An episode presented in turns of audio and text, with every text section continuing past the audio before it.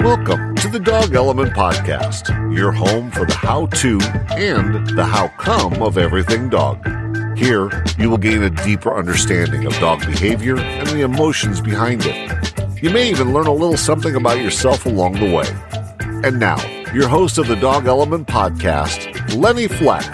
Hey guys, welcome back to the podcast. So excited to have you here. I'm going to be talking about time today. Time. This is based around one of the most common questions that I get during my training sessions, usually at the beginning. Uh, and the question is, how long will it take? Doesn't matter what the you know the issue that I'm there for, whether it's basic cues or some behavioral issues that need to be resolved. But you know, one of the most common questions that I get is, how long will this training take? How long will it be before my dog is better behaved? And I always answer that question in the only way that I believe it can be answered, and that is it depends. It depends on the issue that we're working on and the intensity of that particular issue. It depends on your dog and their individual personality, as well as their breed, their DNA, right? Uh, it also depends on your personality and how much time and energy you have and are willing to put into training uh, this particular, or rather retraining this particular behavior. So, because of the multitude of variables and the unlikelihood of being able to predict how long the training process will take, I think it's best that we steer this train of thought, you know, in a different direction.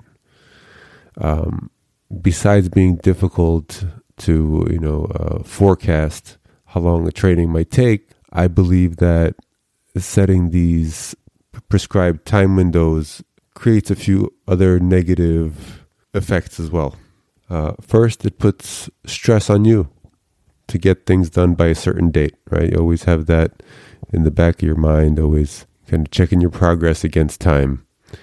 Uh, and then that stress will inevitably transfer over to your dog and how you communicate with them and how you actually go about the training process. And as anyone who has done any sort of studying will will attest to, it's not pleasant or not the ideal state to be in that is being stressed when you're trying to learn something. Um, yeah, you want to be challenged, which does create a little bit of stress, of course, but you don't want to be overwhelmed by it. You know, um, otherwise you may burn out or, or just give up. So instead of you know focusing on any specific goal and how long it might take to to get there, instead you should focus on the process. Right? I know it's kind of cliche, right? It's a process, but it is, and and we have to appreciate that process and and not take any part of it for granted. I uh, just recently started listening to this book called Atomic Habits by James Clear. I haven't finished it yet, but uh, even uh, I believe it was right in the first chapter, or maybe the second chapter, I don't remember. But in the beginning of the book, he was talking about instead of being so focused on goals, we should instead be focused on our systems of achieving those goals if we want to change our habits right? And that's what training really is. We uh, want to create habits for dogs to just fall back on in you know different situations, whether it's aggression training, you know, leash aggression training, or issues around food, or just overexcitedness in specific situations when guests come over, whatever it may be. We are just trying to create new habits for our dogs. And in order to do that, the best way is to focus on each step along the way rather than focusing on the end goal, right? Because it's going to take time. And and that's where I'm getting at here is that it all takes time. Nothing happens overnight, right? Those overnight successes that you hear of uh, in the media or from friends and family, they, they don't exist. There's no such thing. That's only in fiction all those overnight successes have you know thousands hour thousands of hours of practice that they had put in into whatever skill they were honing before you knew who they were. So it seems like it was an overnight success, but really there's been a lot of foundational work that's been put into to reinforce and, and, and build up their strengths. So instead of focusing so much on the time aspect and, and how long something might be resolved, instead focus on how to best communicate with your dog, right? Make sure your intentions are clear. Focus on reading your dog's, you know, communications as well, their body language, and if if they're uh, confused or if they're getting frustrated and maybe they've had enough and it's time to take a break. Focus on the timing of your rewards, right? Timing is really important when it comes to training, and that could be a whole other topic we talk about. But focus on each step along the way. Focus on putting in the daily practice to slowly but surely build up whatever behavior that you are trying to, you know, um, reinforce in your dog's repertoire, right? And and don't focus on the daily progress. Don't focus on on the these sometimes unnoticeable changes that happen from day to day. Instead, give yourself some time in between before you kind of reassess the situation. Ask yourself every two weeks, hey, from when I started, am, am I getting better? Are we going in the right direction? And as long as you're headed in the right direction, then keep going.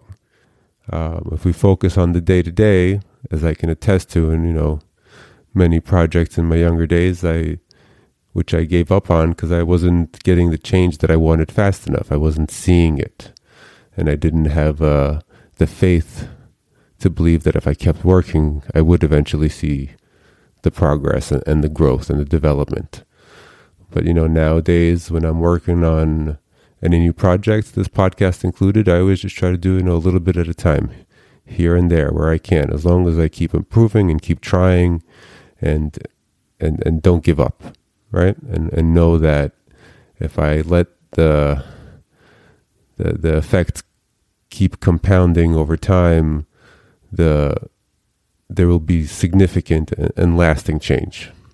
You can also, you know, think about any of your own accomplishments which, which you may have achieved in your life, right? Be they academic or athletic or, you know, industrial skills that you have mastered or, or really become very proficient at.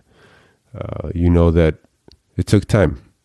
It took time to get good at. It took mistakes and learning from those mistakes and trying things differently and, and figuring it out and slowly over time getting better and better and better. And it is no different for dog training. And that's just kind of what we want to keep in the back of our minds, right? None of this is going to take a day or a week or two weeks or a month.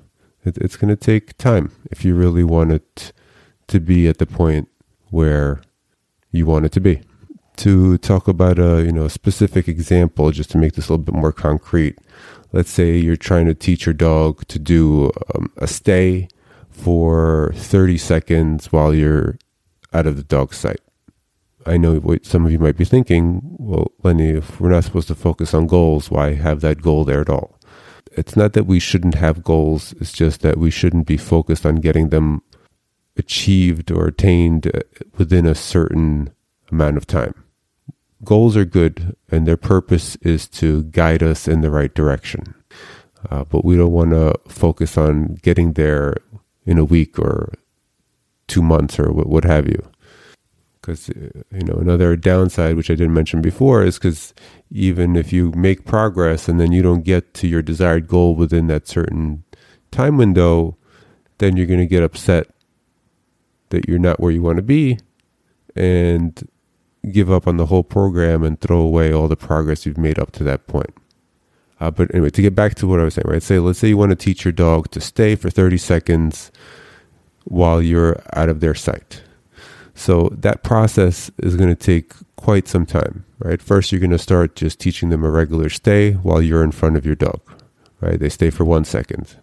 Then you work your way up from that from one second to two seconds to four seconds to 10 seconds until eventually you can get to 30 seconds with your dog holding a stay in front of you. Now, this could take anywhere from a couple of days to a couple of weeks, depending on all the different variables like dog uh, breed, dog's age, how much time is put into this sort of training, right? Uh, so let's say you get up to the point of 30 seconds of your dog staying in front of you. After that, you're going to want to start to create distance between you and your dog because when you move away from your dog, usually they'll want to follow. So you give them a stay, then you take one step back. Good boy or good girl, and praise, reward, repeat the process over and over again, slowly increasing your time, I mean, your distance from one step to two steps to three steps and so on until you can be out of your dog's sight for one second. Again, that whole process is going to take a long time. How long? I don't know. It depends. And then after that, once you're able to get out of their sight for a second, then you're going to have to go through the next process, which is giving them the stay cue, walking out of their sight, and slowly building up the time that you can be out of their sight while they hold that stay, right? From one second to two seconds up until you can get to 30 seconds. And even at that point, once you've achieved that goal, which could have taken anywhere from a couple of weeks to a couple of months, you have to continue to practice it to maintain that skill that you have taught your dog, right? Just like any skill that we learn, if we don't use it often enough, eventually it starts to fade, right? Doesn't completely go away, but it slowly starts to deteriorate. So it's important that we that we continue to maintain that behavior by practicing here and there to make sure to kind of keep keep our dogs on our toes, on their toes rather. You know, and if during that whole process of trying to train your dog to do this 30 second stay out of their sight, you're just thinking about how long it'll take to get to that point, you're not going to be able to get fully focused in on the training that you're doing. Right? You're not going to be able to get into, you know, what some people call getting into the zone or being laser focused. So if we're always focused on or not focused, but if we always have in the back of my mind this this deadline that we've set for ourselves, we don't allow ourselves to get fully into this flow or into the zone.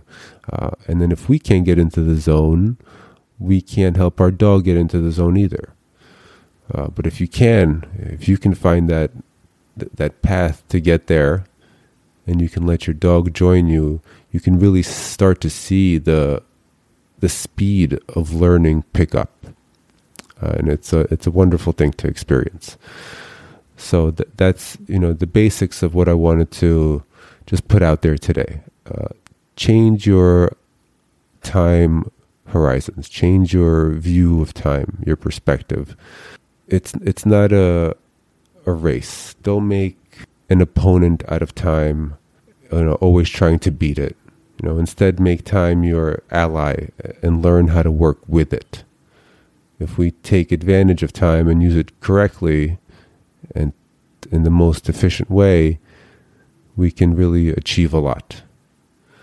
So that's all I really wanted to put out there in the world with this episode. Thank you so much for listening. And I hope that uh, these episodes and the information within are helping you with your relationship with your dog and any training endeavors you may be taking on. Again, thank you so much. Feel free to check us out at The Dog Element on Instagram. You can check out thedogelement.com. Go to the resources page. I have some great books there for uh, for reading about humans and dogs. And I'll see you on the next episode.